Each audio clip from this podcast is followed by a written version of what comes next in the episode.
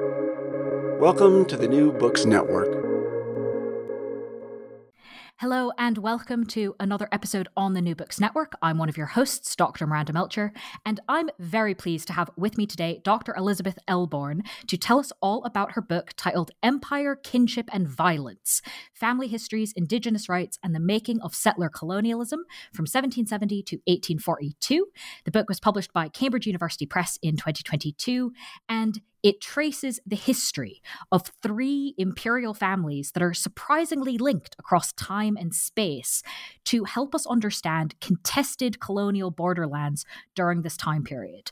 Um, the book ranges, as I mentioned, in sort of time and space, going really all over the British Empire, helping us understand sort of similarities and differences, both of big institutions that we don't always think about on a personal level, as well as really quite personal and individual stories stories and helps, at least me as a reader, understand kind of how all of these things intertwined and interconnected and the interplays of these really contested places and political concepts um, throughout the time period. So, Elizabeth, I'm very pleased to welcome you to the podcast to tell us about your book. Oh, it's such a pleasure to be here. Thank you uh, so much for having me. Before we dive into all of the fun details of the book and your arguments, could you maybe introduce yourself a little bit and explain why you decided to write this? Right. Uh, so I am a uh, professor in the Department of History and Classical Studies at McGill University in Montreal, in um, territory that certainly has you know many implications from the contested histories of settler colonialism. So I guess you know the most personal level, I originally wanted to write something like this because I was in I'm interested in past relationships between empire settlers and indigenous peoples, you know, in the settler empire as a way to try and understand more about some of our own current predicaments, the kind of the way in which the colonial past to some extent still haunts the present, uh, you know, particularly on a personal level, to try and understand some issues here in Canada better. But at a more academic level, I, I really wanted to find out more about how the early British settler empire worked in practice, including you know its violence and efforts to mitigate that violence. Uh, I was also interested on the basis of some previous work in, in kind of the how the idea of indigeneity has developed, like and whether people who came to be defined as indigenous tried to forge networks across the empire. But all of these are really big topics, so I was looking for a way in, and, and I was trying to think about you know using particular family networks as a way to examine like the complexities on the ground of these really big questions.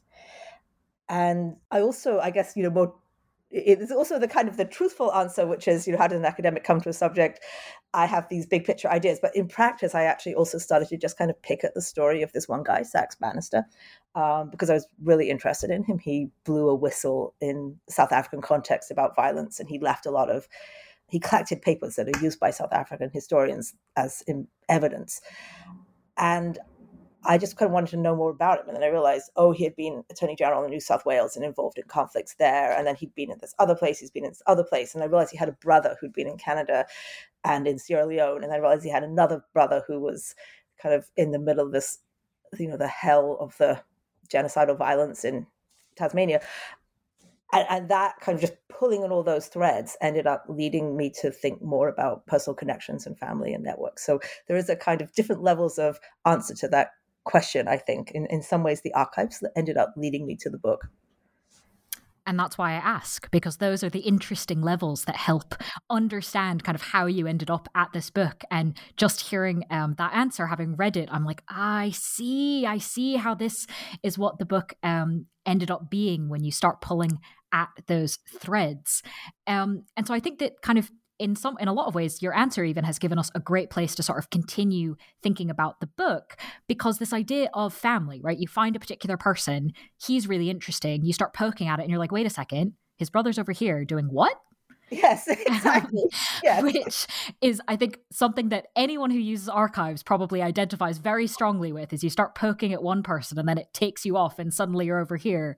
So in a lot of ways, there's kind of an obvious answer to this next question in that sometimes that's where the sources lead us.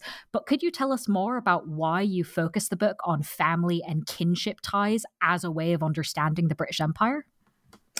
Yes. Um, so I actually, I, I I wonder if I could take maybe a couple of different stabs at that because they're kind of in, in different ways. Please.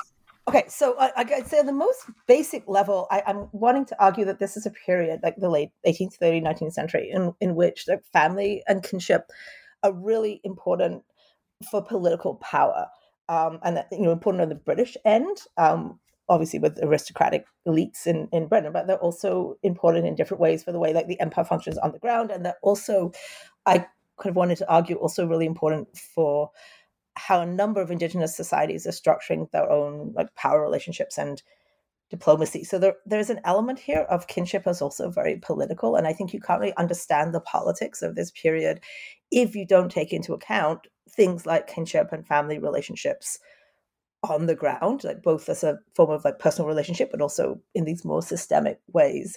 So I was really interested in how kinship ties are used to create um, power dynamics and then I'm also interested in how, like, as settler states became more bureaucratic, they tended to create the idea of family relationships as, you know, corrupt, and um, in ways that often end up justifying, um, you know, settler white supremacy in, in some complicated and really interesting ways. But it also tied into, you know, British debates about liberalism and about um, democracy. So all of this is incredibly complicated, and I think you can't kind of get at it without unpacking some of the elements of kinship. But also, secondly, at a different level, I am really interested in different uses of you know kind of family and kinship relationships through time. And something that I think I came to rather than starting with was just trying to understand a little bit more about how um, kinship might work very differently in you know, different societies. So, in particular, North American indigenous societies, particularly in the, the Haudenosaunee communities that I looked at, you know, incorporating new people strengthens the group. And it might be a way to manage settlers or to create economic opportunities, for example, in the fur trade, or to strengthen the group militarily or create diplomatic links. So I, I became much more conscious through really, again, through, I guess, reading indigenous accounts um, of this centrality of using kinship as a way to try and manage settlement. And I think, again, that that's something that you don't readily capture if, if you don't have a kind of nuanced effort to look at what's actually happening on the ground.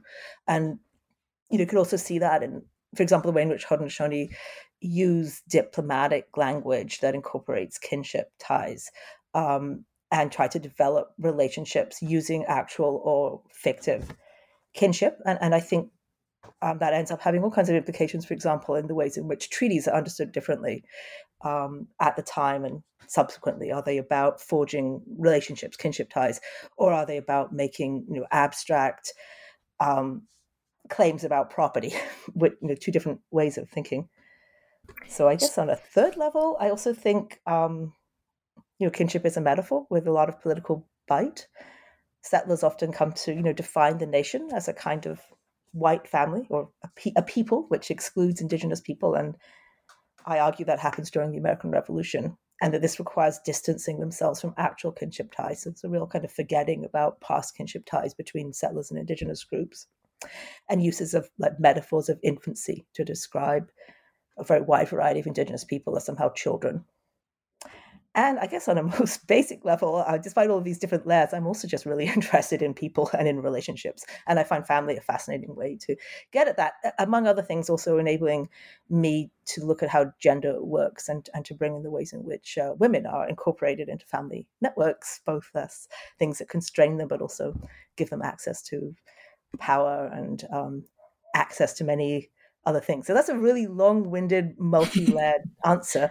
Um, I guess the simplest way of putting it is I think kinship really matters on a variety of levels. And then at a more personal level, I'm, I'm just really interested in the relationships of kinship and family.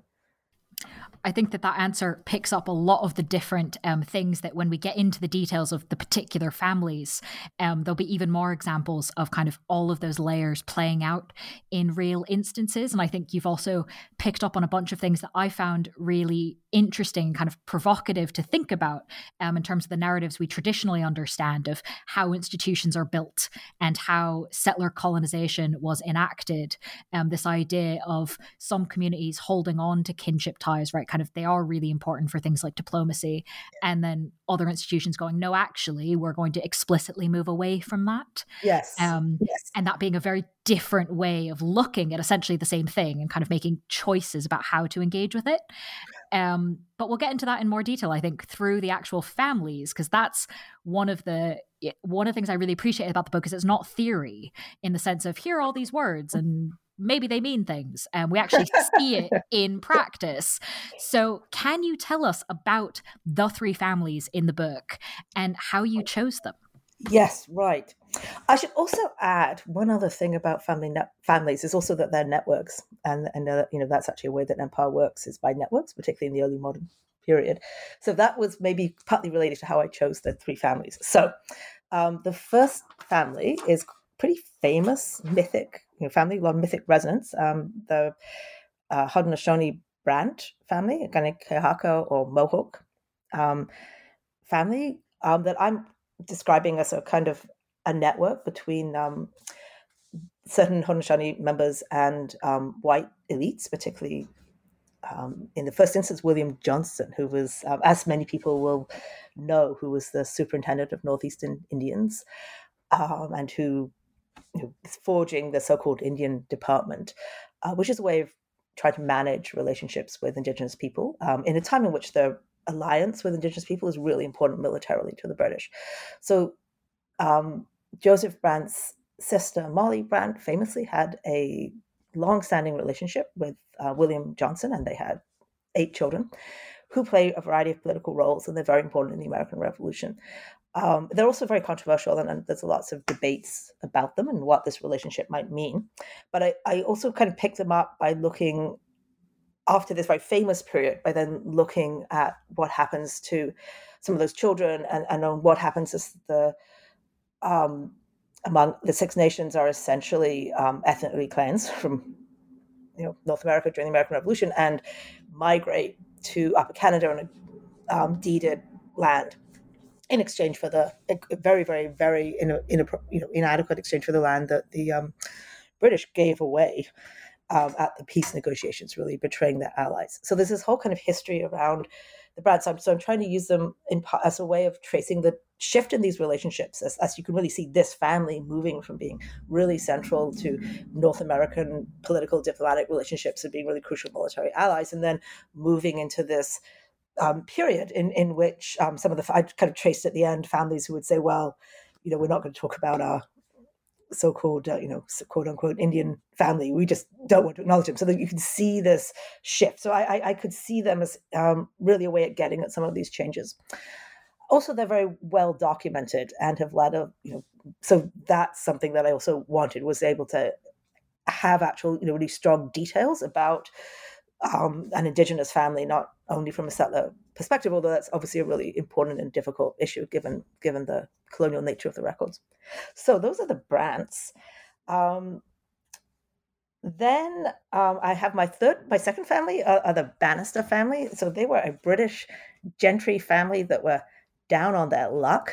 Um, they spend a lot of their they, they spend a lot of their lives trying to cope with the fact that their father has gone bankrupt. They don't have the status they used to have. There's three brothers, at least four sisters. I'm not 100% sure how many sisters, but um, there's three who are really important in the records. And these brothers um, try to really make a living for themselves in some ways as colonial officials, in some ways as merchants, but then also as quote unquote experts who are trying to present, you know, indigenous concerns. And it's a way for brokering their own careers. But the one of the Bannisters, one of the brothers I focused on the most, Sax Bannister, um, is genuinely, um, I think, really trying to make empire work. He he really wants to be a humanitarian, and, and he is hugely important in blowing a whistle on all kinds of violence in multiple parts of the empire. So I was really interested in that. They also move around the empire constantly. Um, they're in all kinds of places. Um, between them, they're in uh, South Africa, New South Wales, Tasmania, Victoria, in um, Western Australia, in um, Sierra Leone. So they are mobile imperial family who I really find interesting in terms of the way they're both showing uh, the economic elements of empire, how they're desperately trying to make an, a, living from empire, um, and they're really committed to it and have to maintain it. And at the same time, they're trying to you know, kind of institute this more liberal way of building a humanitarian empire. So I was interested in them for all of those reasons.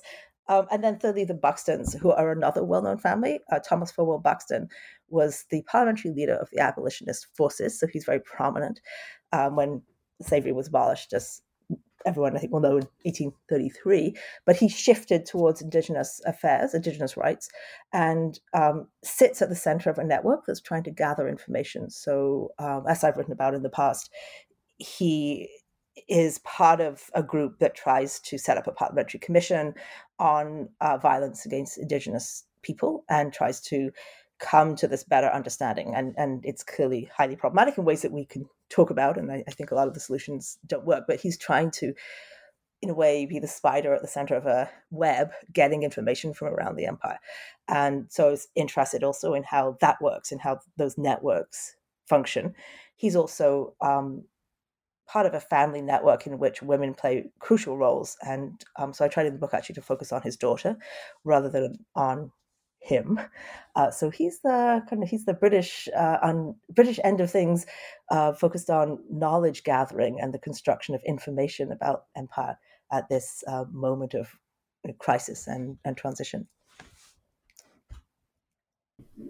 Thank you for taking us through um, those families and some of the interesting people uh, that you discovered in them. I, I must admit, there were definitely times reading these details where I was like, oh, that must have been fun to find in the archive. Oh, yes. yes, the ship the shipwreck was fun, for example. Exactly. Yeah, no, there were there were loads of really fabulous details, and so I definitely want to highlight to listeners that um, we are well already, but we will continue getting into sort of the main themes and arguments of the book. Um, but that for the listeners who really love all of that historical detail, um, the book really does much better justice to it than we will probably manage. So, pointing listeners in that direction. Um, but we are going to continue uh, because I think one thing you, you briefly touched on it this idea of time period, right? Looking at the Brant family, for example, during kind of the time that they're known for, but also a little bit afterwards, right? Thinking about the moment of the end of slavery. But of course, that's not where the story stops necessarily. So the book obviously focuses on 1770 to 1842 why did you start and end on those dates and sort of how did you choose them? I was uh, trying to, I, I, think, frame a period that actually the period that uh, C.A. Bayly once called the Imperial Meridian, um, uh, quite a significant you know, transition period from the late 18th to the early 19th century. I started in 1770 because I wanted to talk about the American Revolution. I, I wanted to bring um, what you know would become the U.S. into discussion of settler colonialism, and, and I you know, see the American Revolution as this really important turning point in British settler empire. And I ended in 1842 because that was the um, date of the Niger expedition, um, the failed Niger expedition. And I, in addition, I see this as a period of um, kind of real shift away from maybe to some extent the importance of family power towards a more bureaucratic uh, white state as settler colonies try to claim independence or you know, some degree of nationhood, become uh, able to market themselves on international stock markets, as uh, Angela Tozer, a very good PhD student at McGill, argued. Um, so I think that there's a real transition over that time period, and but also I, I wanted to capture those uh, key events. Um, also on a really um, I guess on a more personal level, I, I, I end in the 1840s because in terms of the the families that I'm working with um, for the Buxtons, it was a period of um, kind of great personal failure with the failure of the Niger expedition and tragedy, and Buxton died shortly after that. Um, for the Haudenosaunee, this is the period in which the kind of colonial administration really moves in on the territory in Upper Canada and um, tries to persuade them to give up a lot of it and, and transform it into cash. And, and that cash is supposed to be kept in trust for them, but ends up you know, really being used in fairly corrupt ways by the colonial state, and also is used to fund residential schools. So there's a kind of ending and a shift there. I think in terms of that family, there's a real shift in the nature of relationships. Um, and then Bannisters, it's a little harder to find a clear ending point as they they continue. So it doesn't work quite as well in a narrative sense for the Bannisters. But I, I, do really see kind of some really significant changes in the 1840s, and I really wanted to talk about the you know the violence and the struggles of the American Revolution um, to start with. Makes a lot of sense, and those are things we're going to get into. In fact, All right, okay. I'd love for you to tell us a little bit more about what you've just mentioned, how settler colonialism changes over this period. So I think it's hard to have a super, you know, like straightforward narrative. Um, maybe something I've wrestled with in this book, to be honest, um, because I think that settler colonialism varies a lot by the demographic power group that they're interacting with, and also um, according to the nature of what the settler colony is trying to do, whether they're looking for resource extraction or whether they're moving into really large scale settlement. Um, and I, that might also have a big impact on how relationships work on the ground and, and like how important, say, family networks are or aren't. But you know, with those kind of caveats, I think that there is a shift from an empire that's really dependent on local agents needs to build some kind of relationship with um, local peoples. So in that way, I don't think North America is necessarily that different from other parts of the empire. And in order to, you know, have local agents who are brokering relationships, that sometimes involves them forming kinship networks with people on the ground, or you know, trying to use kinship for political purposes.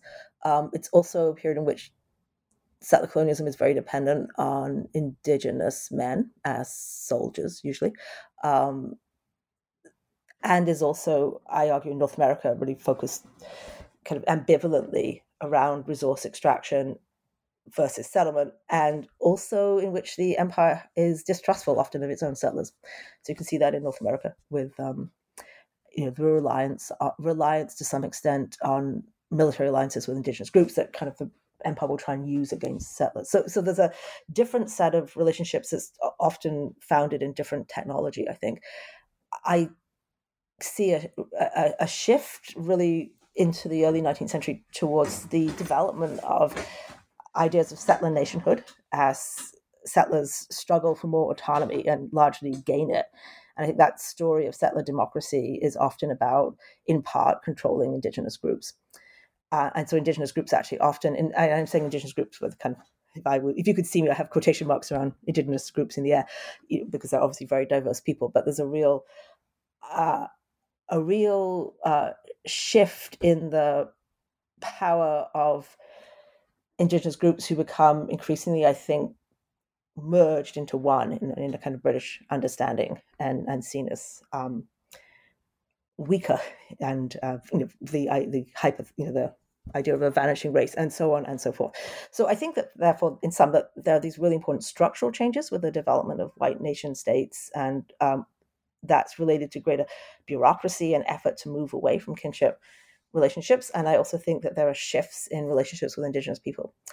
This is not, um, though, to deny just how you know other really important continuities like, like continuities in violence and you know which you can see exploding in different parts of the empire well after you know the period of the end of, of my book so i see continuities as, as well as shifts thank you for explaining the changes, but also the continuities, because I think that the continuities make the changes more obvious and vice versa, if that makes sense. Yeah, yeah.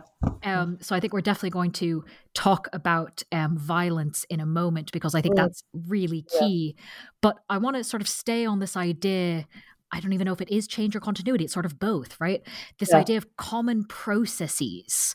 And mm, I really appreciated yeah. this yeah. as a way into understanding these networks and links of process, of thing that is continually happening, not kind of here is a date, a thing happened, and that's it, right? yeah. Um, so I was really interested, particularly given the geographic scope of these families, even some of the individuals that kind of keep popping up in different places. Um, can you tell us about some of the common processes that link them together? I think they're all trying, in some ways, to come to terms with violence, um, which is essential to maintain settler states, and yet at the same time is always cast as exceptional. Um, so I see the Brant families as you know, they're involved in military alliance, and, and, and at the base, their relationship is about you know managing violence to enable the British and then particular people to maintain control in North America. I, I see the Bannisters as also kind of wrestling with these issues about how to control violence, but constantly encountering it where they don't think it should be. Um, and the similarly, the you know the Buxton network also trying to come to terms with the fact that you know settler colonialism is very violent when they don't think it should be. So all of all of them are wrestling, I think, with the on this kind of ongoing violence, but this violence that's almost like a uh, something that is not meant in the conception of how empire works to be there, but is constantly there.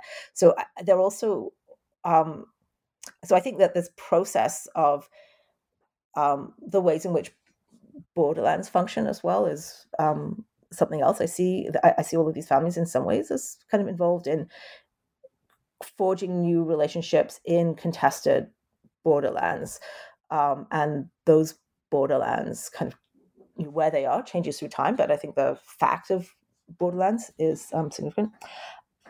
Um, and maybe I, I, you know, would also see like family power and the efforts to um, forge relationships that might cut across existing categories. I also actually see as um, something that they're involved in. Um, to some extent, uh, religion is also a kind of common continuity. Um, you know, I kind of seeing them all as they all have some relationship to Christianity. we all have a complicated relationship to Christianity, and I see, yeah, religion cutting across different groups in in the in settler colonies. Um, and maybe another kind of this is a bit of a complicated answer. I'm kind of just trying to think aloud here, but um, you know, processes of identity formation and how identity formation relates to power relationships. I, am thinking about the development of ideas about whiteness and white supremacy, um, but you know, also the idea of what does it mean to be quote unquote Aboriginal in the way that um, you know at the time people use that that term. Can people mobilize um, as Aboriginal or not, and how do they does that concept get used by humanitarians? So I think there's this constant process of forging identity, breaking identity, identity being deployed to political ends on uh, on the ground. And yeah, I think you may need to stop me talking because I just think too many no, things at once. But land is another huge issue. Like you know, the um, struggles over land at the most basic level, which is in the end what settler colonialism is about. But I also see like all, you know, all of these groups having some relationship to land, to claiming land or thinking about land. Hmm. Yeah, I, I, think a lot of those um, come up kind of as you were saying them. I was like, oh, yeah, I remember that example. Oh, yeah. Um, and one of the ones that I found really interesting was this idea of religion that it was quite complicated in every sense, right? That like the Brants and especially the communities that they were in, if I remember correctly, um, the kind of mixed communities and the communities that were very much debating kind of which side of their heritage mattered more because early on in the period kind of it was way better to be related to the Haudenosaunee than it was to the British um, like random fur merchant people running around right um, that was not the high status side of the relationship um, and there were, but there was a whole debate then about how identity formation around race came in, but also around religion. Were you Anglican? Were you Catholic? Were you this kind? Were you that kind? And I was like, oh, I didn't expect that to get mixed up in it. Okay. And then on the other yeah. the other end of things, with the Buxtons, um, really wrestling with, and sometimes they went together kind of so well that they they sort of had a multiplier effect between their Quaker Christianity and their like, let's abolish all the things about slavery, but also empire is great and let's continue that. And it was like, whoa, hang on, how are you using the same religion to do multiple different things at once? Yes, Absolutely. And I think, you know, we don't really think about, you know, putting about abolitionists also in this category of people who are quite supportive of empire. Yeah, I mean, totally. I, I I'm really struck that Buxton and his family networks, Priscilla Buxton, his daughter, and others, they really thought that God was supporting the Niger expedition, which was, um, you know, effort that, to send. That a- did help me understand though why they were so upset when it failed. Yes, because they couldn't believe God had supported them through abolition, clearly. So why wasn't God on their? You know, what's happened to God here? Why is God not giving them the victory in um, in Western Africa? Right. Well, so speaking of victory and where it does or does not come in, um, let's. I want to talk a bit more about this idea of colonial violence, right? Because that's a huge part of settler colonialism. And to be honest, I was kind of expecting that this piece would be relatively straightforward, right? That it would be like, okay, Bannisters, pro violence, yes. Buxton's, maybe not because of the Quakers, but probably okay as long as someone else is doing it. Um, that was kind of my expectation. I do not approve of that reading, but yes. yeah, I mean that was sort of my expectation going in. Yeah, and yet yeah. Bannister, Sax Bannister at least, seems really into treaties. Is really into like bringing up problems with colonial violence in court cases. So there's obviously a lot more going on than my initial assumptions. So can you tell us about how these families engaged with but also tried to navigate colonial violence? Yeah.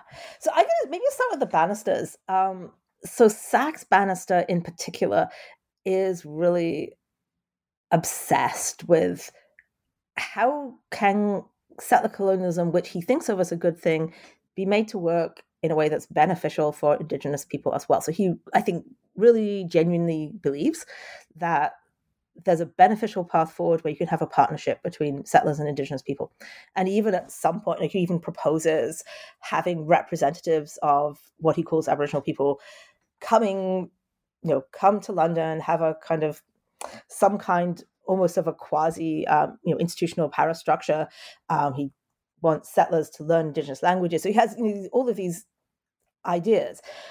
But he's constantly confronting the fact that everywhere he goes, there's this extreme violence on uh, in borderlands, um, which you can often you could often see as I, I would argue indigenous resistance, and, and, so he just he spends his life trying to figure out how to deal with this, and, and he really becomes convinced it's partly because settlers won't behave themselves. If settlers were moral, then this could work because he really thinks that indigenous people will consent to um, like you know what I'm calling colonialism. I'm not sure he would cast it in those terms, but you know, they would consent because they could benefit from it. You know, and he, and he thinks it can benefit economically. So if only they're allowed in. So the problem is, you know, the empire doesn't allow people in. The empire needs to be this kind of inclusive, um, kind of more multicultural, if you want to kind of like use super modern language, entity. And I think I actually think that's interesting because I think in a lot of ways that actually is what um, a lot of kind of modern you know settler colonial states now are trying to do actually um, so it's it's not a thousand miles away from current practice so um, he sees treaties uh, yeah thank you for picking up on treaties um, for, for him treaties are really important because treaties can signal consent but um, as I tried to show with the example of what happens when his brother tries to get involved in making a treaty in Australia, uh, treaties are not at all straightforward and they're really complicated. So, sorry, I should tell us about that maybe, one. Yeah, another huge topic. So, um, I think that the Brants are in a world in which uh, violence is central, um, and they are. Um, so Joseph Brant becomes a corporal in the British Army during the American Revolution. I one of the things I see going on there is that the empire needs allies. Um, they need indigenous allies. They need indigenous men to fight, and therefore, loyalism, which somebody like Bannister might see as a path to peace, is actually a path to violence for a lot of men, because they they have enormous pressure put on them to show, you know, their military utility. And then the empire will, I mean, the empire is a very big abstraction, but not, however you could define it, you know, the people on the ground as well, try to draw in indigenous soldiers, just as also trying to bring in you know, Scottish Highlanders to come and fight, or Hessian warriors. So they're just, you know, tr- and, and even former enslaved people, you know, they're, they're trying to build armies, and, and then they, and they do what they can to build those armies. So you know, Johnson, I think, in some ways, is you know using kinship links, and and then you know the empire will abandon them they don't necessarily have like long-term ties to them so i i one of the things i'm trying to get at but it, is that I see that as also in some ways a kind of like violence in the sense that armies are committing violence and also these are the quite violent structural processes that lead to men being in the British Army in the first place, if that makes sense. Mm-hmm. Um, and I also think it's you know because of that, I think it's you know we don't tend to think of like New York as a colonial frontier, but if you kind of you know, step back into the 1770s, it actually is a place that is potentially very violent, that becomes incredibly violent in the American Revolution, in which violence just explodes. Um, because because it's a, basically a land war. So I think that you know, you could if you reread some bits of the American Revolution as land wars, you can see them as also as instances of like the in- integral violence of settler colonialism. So I, you know, I, I, am not coming up with a very clear answer on the Brants because I think it's incredibly complicated. But I think that you know, all of their relationships with the empire are kind of really through the military, and then through this lens of the necessity of violence to hold land. But that violence also requires the empire to, in some cases, have indigenous soldiers, have indigenous allies, because they can't otherwise um, hold it. So, yeah. And, well, and then I. So I'd love see... to stay on the Brants for a moment, yeah. if you don't mind, um, because I think you've just helped us understand kind of as you said how central violence was to their life. Um, and i sort of want to put that in the context as well as your main point about kinship because at least for me in a lot of senses um, kinship not just within the family but kind of shaping all of the relations around it came through really really clearly with the brants um, and the kind of community they were in I think in a lot of ways because of kind of that that moment of identity formation was in a lot of ways so open mm. um, in a way yeah. that we don't think of that time as kind of being open to identity yeah. contestation, but it really clearly was from um, the evidence that you have in the book. So, given that you've just told us about kind of the role violence is playing in shaping the Brant's life, um, can we add kind of kinship into how that shapes social and political ties in this context of violence? Yes. Um, in, at the most direct sense, um, Molly Brant, as I said, was the partner of William Johnson, who's a very powerful figure, Northeastern Superintendent of Indians. Um, he is, I think, trying to broker his relationships with the Haudenosaunee through relationships with Haudenosaunee women, which could be seen as sexually exploitative. I, I, I kind of leave that open, not having a evidence either way. But he also has relationships with other women besides Brant, and he has children. So those children then, in themselves, kind of can act as brokers. That's a pattern that was very common in French colonialism and, and that was you know very common for the fur trade. Uh, but those they are i think people who are dependent on moving between these different worlds and having a kind of foot in each because they're functioning as brokers and and that's something that's really essential in this kind of um, this different kind of early modern imperial environment as a lot of american historians have argued um, Molly Brant's daughters all end up marrying, almost all of them, marrying uh, like white men who are in the colonial administration in um, Upper Canada. And so I think they're trying to use those marriages to continue to broker power. Um, her son remains in the Haudenosaunee community, marries an Indigenous woman. So they're clearly different paths for women than for uh, than for men. Um, this also would be, I think, quite controversial for some people in the Haudenosaunee community itself.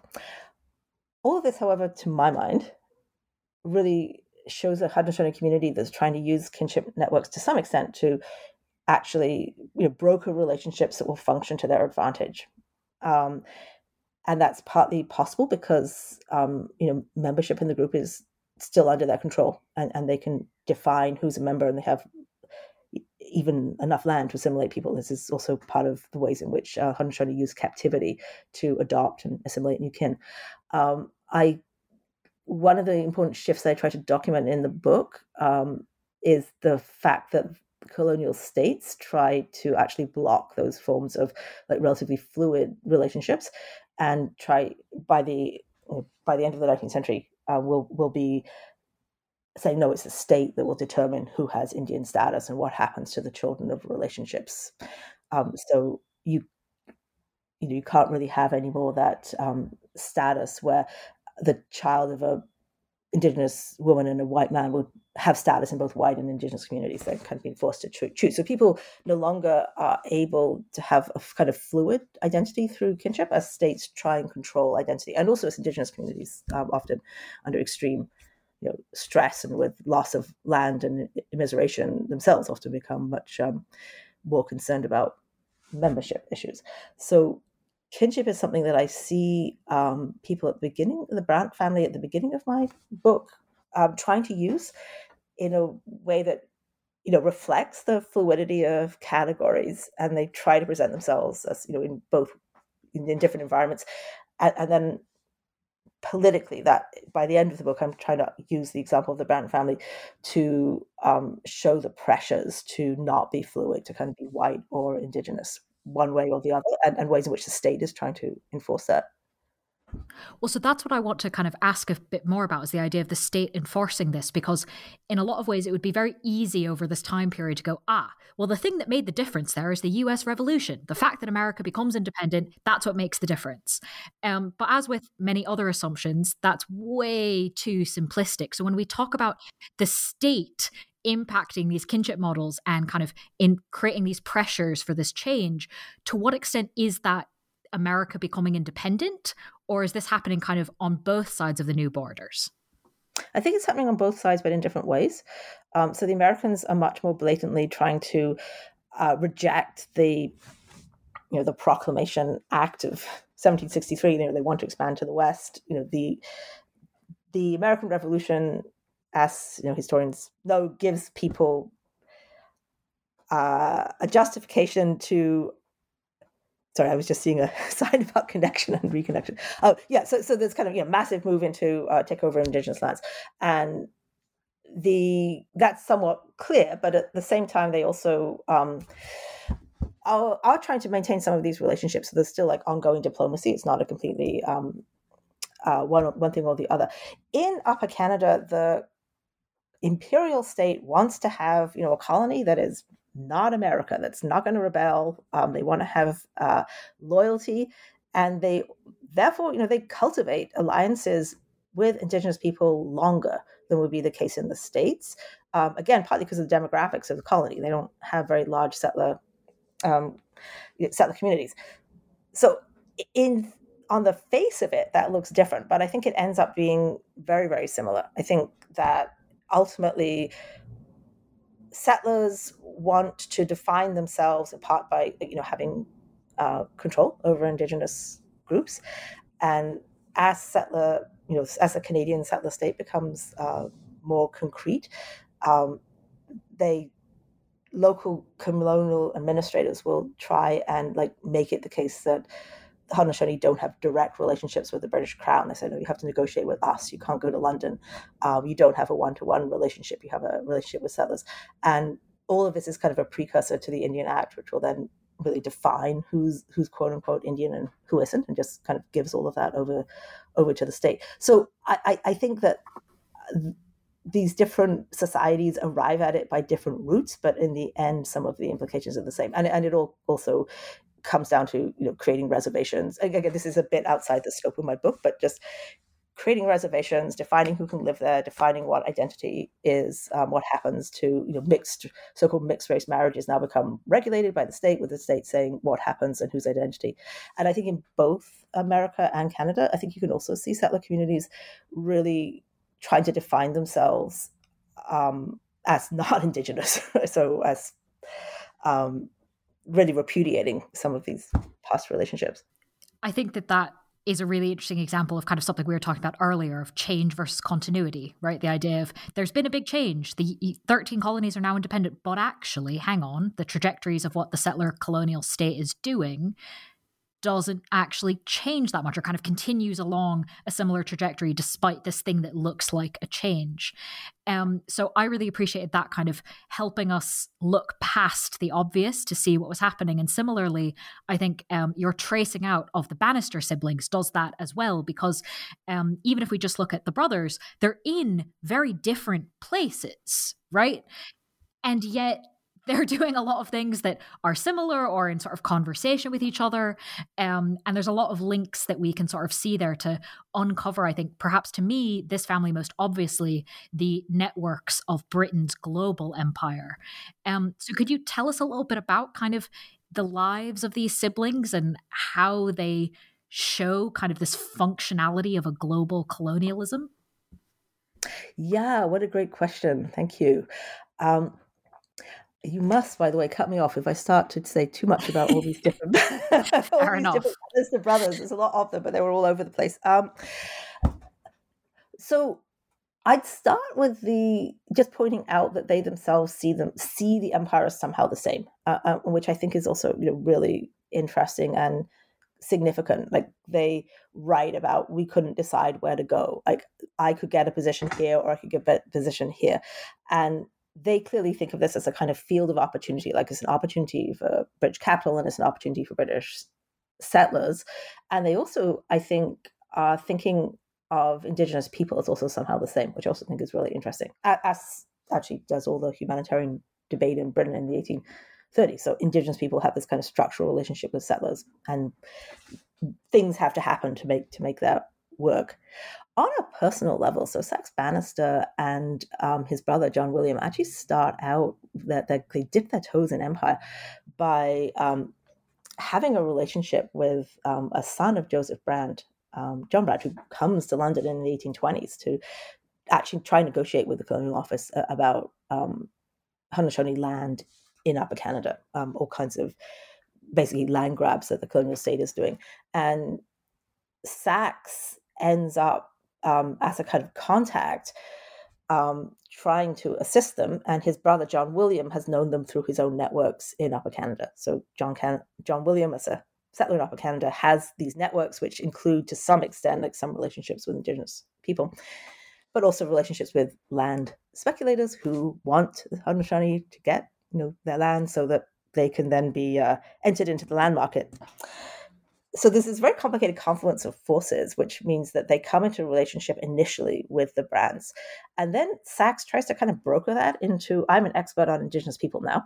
And he tries, you know, writes the colonial office and tries to explain all the things that he could do. And again, interestingly, uh, he does not get the appointment he had wanted in Upper Canada, but he does get the chance to be selected to go to New South Wales to be uh, the first Attorney General of New South Wales. Because um, those are obviously the same job. Obviously the same thing. Obviously the same. Yes. So he kind of goes off to New South Wales and then starts fighting horribly with everybody there. He's clearly a really difficult man. He's also accused of being, uh, you know, mentally ill at various points. But you know, he he he fights with everybody and ends up losing his job in complicated ways. I could talk about more of you one time trying, um, but you know, we'll he, stay at the summary um, level for now. But any listeners who any listeners who want to know more details about just how cantankerous this man was. The book has some great stories. Let me try and like so. Let me try and make that a little shorter. So yeah, so he kind of goes from New South Wales to South Africa, uh, where he kind of, you know, tries to set up, um, and then ends up coming back to Britain. In the meantime, his other brother, uh, John William, is a settler, trying to broker, you know, global, trying trying to make a living as a settler, but also trying to attract investment in Upper Canada, and he ends up being appointed uh, uh, as Chief Justice in Sierra Leone. Another thing that is, of course, obvious. Um, yeah, no, we and, just went from Upper Canada to Sierra Leone. Nothing to see here. That's fine. Exactly. Yes, and he thinks that the same principles can be applied. And then the younger brother, Thomas, um, ends up uh, similarly trying to make a kind of living for himself in different parts of Australia. So what something that unites them is, is that they're looking for economic opportunities in all of these places uh, and they're clearly thinking of how can i broker you know the interconnectedness of empire so just to take uh, one example, uh, you know, Saxe Bannister wants to develop uh, various kinds of wool industry in, in different places. Another example that I think is quite telling is Saxe Bannister, despite everything he's saying about um, the need to have you know full and informed consent and his recognition of relationships on the ground tries to take a treaty that has been brokered with the Zulu in complicated ways, um, and then put that into a colonial land market and use it as a basis for arguing that the British should you know, establish a colony in Natal, but in which he would have a significant financial interest. So he's trying to set up you know, his financial interests in Natal, and even as he's arguing that colonialism can have all of these horrible effects, he's very you know, actively involved in promoting it. Um, his brother Thomas is again trying to make a living in Australia in various complicated ways, and John William is trying to get investment in Upper Canada and getting people to build a canals. And so all of this suggests that for me, that they're kind of seeing the empire as, as this area for economic opportunity in which they can go to one bit or the other, but they're trying to do kind of structurally the same things like claim land, set up business, attract investment even at the same time as Saxe in particular is also arguing that there are really these common features among indigenous people.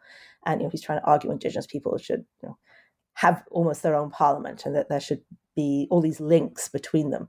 So I think this is just really interesting in terms of, on the one hand, thinking of the empire as a common space, and on the other hand, you know, the, the ways in which that shows the economic interconnectedness of, of, of different colonies.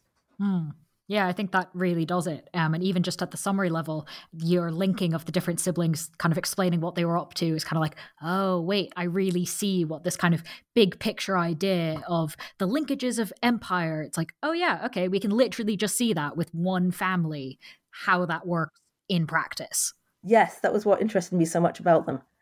Yeah, I can see why. And again, I bet it was really interesting to trace all out in the archives. It was, although they're a little crazy. they do sound a little bit, yeah. Um, they're they're obsessive. Well, so speaking of obsessive, I'm going to make an executive decision and ask you a question I was going to ask you a little bit later, but on this idea of uh, the slightly obsessive and the trying to, on the one hand, go, this is what colonialism can do, but also I'm going to go over here and extract whatever I can. Um, I want to go back to this idea of the Christian and the abolitionist and also colonialism. Um, because the Buxton family really is quite Quaker, really is quite abolitionist, and yet is also pretty pro colonialism. So, how exactly does that make sense? So I will say that interestingly, I did find in Thomas Fowell Buxton's papers a kind of little scrap of paper um, in which he was addressing some kind of meeting and saying that he, which literally said he didn't think colonialism was a good idea. Like you can, and he seems to have, by the end of his life, moved away from that. Saxe Bannister spends tons of time trying to persuade Buxton to just more fully support colonialism. So I think that Buxton kind of changes his mind and comes to be more fully supportive of colonialism. So yeah, it. I think it works partly through bringing God in, in, in some way. I mean, I think he thinks that God has a plan for the world. Uh, this is maybe not at the level of political economy, but I, I do think this family sees God as blessing the British Empire and wanting the um, the empire to do good in the world, for however problematic that seems. But a second, more concrete way is I think they're concerned with violence, and I think he, they. I, am saying they because I'm really kind of thinking of the Buxtons as a, you know there's quite a several of them who are write together and um, do activism together. I, I think they kind of come to see the solution to all of this uncontrollable violence uh, as being a kind of larger ordered entity. And I think they think the empire can do that. And, you know, similarly in, um, in addressing um, anti-slavery, um, they come to be concerned that abolishing slavery isn't working partly because Africa is still continuing to produce uh, enslaved people, and therefore the solution is in part to make like to make treaties with um, African leaders to enter into um, so-called virtuous commerce with the British Empire and um, abandon slave trading. So all, all of this clearly has you know, many problematic things we could unpack here, but the kind of central point I wanted to make is they they end up thinking you need some overarching entity that can bring like commerce and peace and that's worth trading with. So Buxton has secret clauses in, in this Niger expedition to try and purchase land from an African leader and create a cotton plantation uh, which is being invested in by Quakers who, again, might see this as a kind of worthy thing to do. And I, I, think that moment for me, it just shows how profoundly entangled this becomes and how hard it is to move away from the idea of um, from the idea of empire. But you know, I think fundamentally, it's, it, it is about there is a need for order in some overarching way, which can be brought by the empire, and secondly, that empire will bring Christianity. Like so, kind of you know the, the Niger expedition again is it's a cotton plantation, but it's also missionaries, uh, and that will benefit people. And without the empire, um, for Buxton, you know, settlers will be very violent. So he kind of projects that onto settlers, and the only way to control, like out of control, settlers on the ground is by having this kind of bigger, more virtuous, overarching international. I'm using international quotation marks, but you know, kind of organization that that will somehow bring virtue and uh, yeah, uh, commerce that will benefit everybody.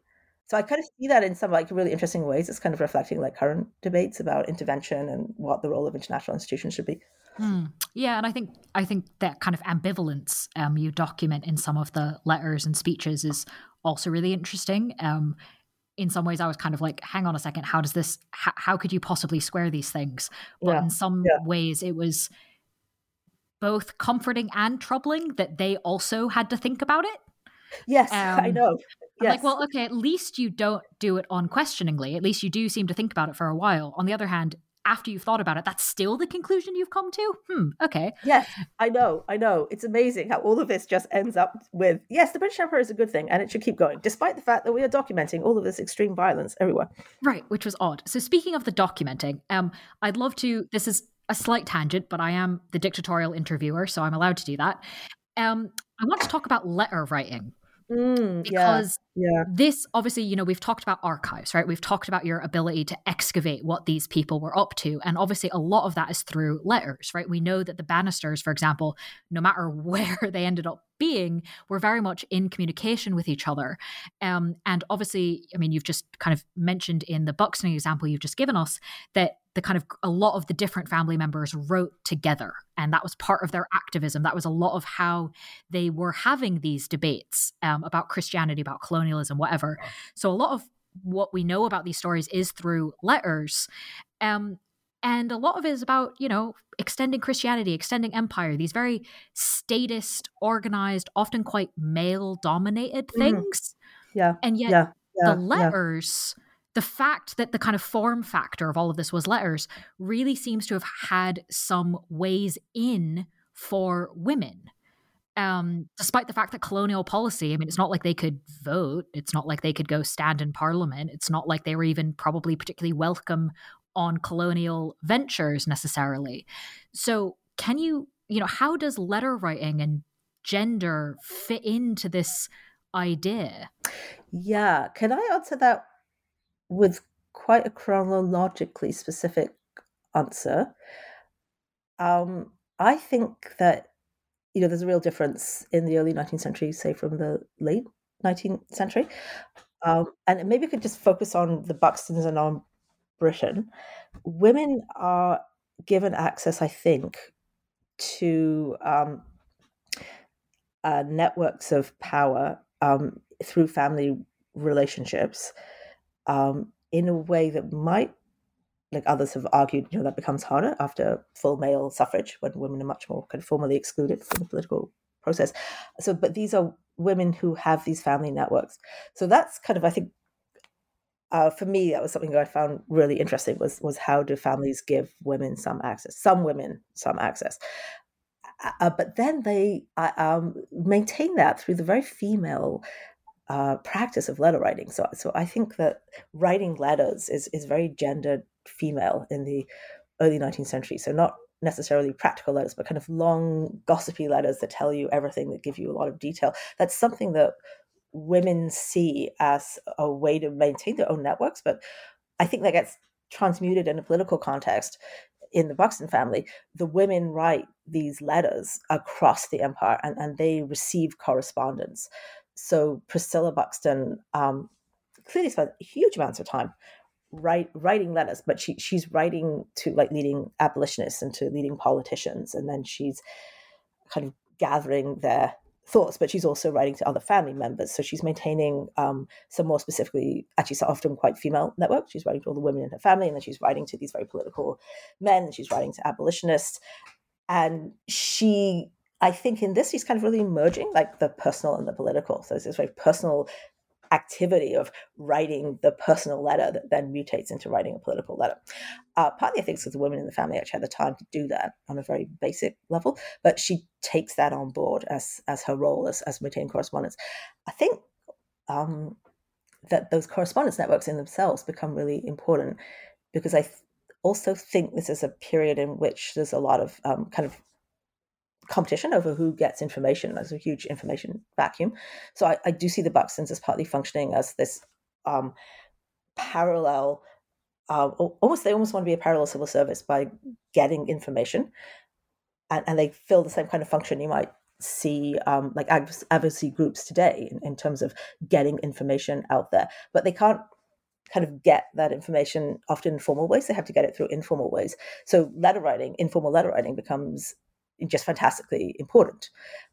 Um, so there and there I see like you know the role of women being yeah being being really crucial. So that's a really specific mm. example. It's just the example of Priscilla no, that's a, that's a great example. Um, but I think you know I think there's uh, you know I think somewhere and you kind of if you just kind of look at oh well look at the official archives you kind of miss a, a lot of this.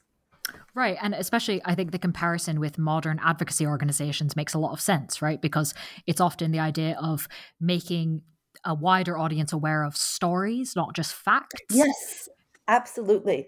Absolutely. I found this um, in the archives in New South, uh, so in New Zealand, I was like totally not expecting it. I was there for a conference and I just, I idly like put in, okay, I have a day, I'll put their name into the catalog. And it turned out there's a collection of papers that I think was Priscilla's um, compilation of papers that she was then using to present to this uh, parliamentary committee on indigenous people like she's but it just showed to me she she's it may have been another member of the family i'm not 100% sure it was priscilla but it, it she's got all these like newspaper clippings and letters and she's circling bits and she's trying to pull out the stories and then she like literally writes like this would be a good piece of evidence. Like this story would be a good piece of evidence. So i think you're totally right. Like getting stories getting the stories into circulation and using your networks to pull out those stories that's a huge part of what they're doing and that makes sense within the context of kind of traditional uh, feminine writing right? The idea of you know yeah. gossip like gossip is stories right? And they're memorable stories. So that's that, such an interesting point.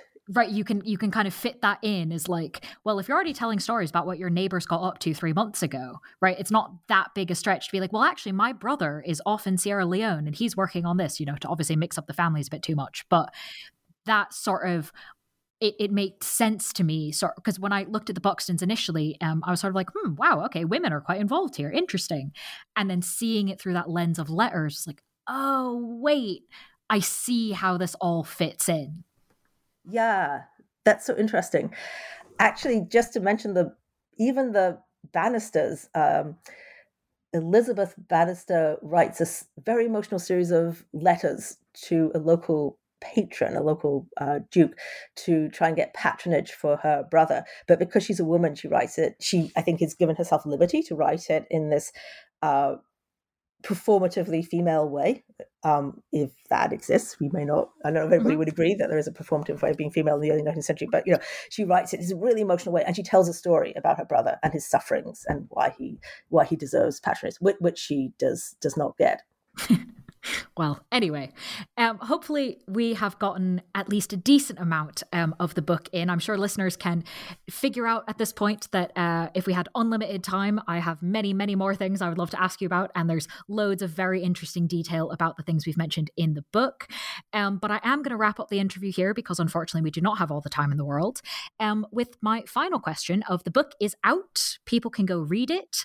Is there anything you might be working on now or next, whether or not it's a book, whether or not it's about this, that you'd like our listeners to be aware of?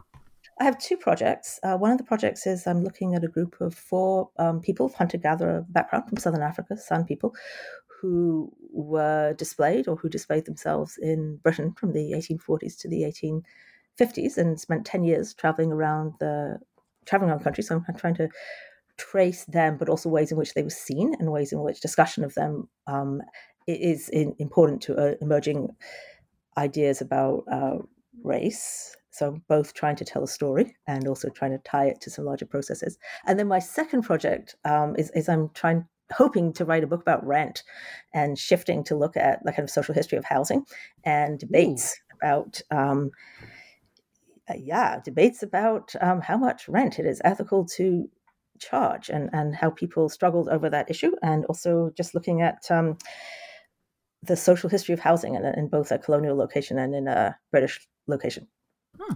All right. Well, very interesting projects. Um, while you are off investigating them, listeners can read the book we've been discussing again, titled Empire, Kinship, and Violence Family Histories, Indigenous Rights, and the Making of Settler Colonialism, published by Cambridge University Press.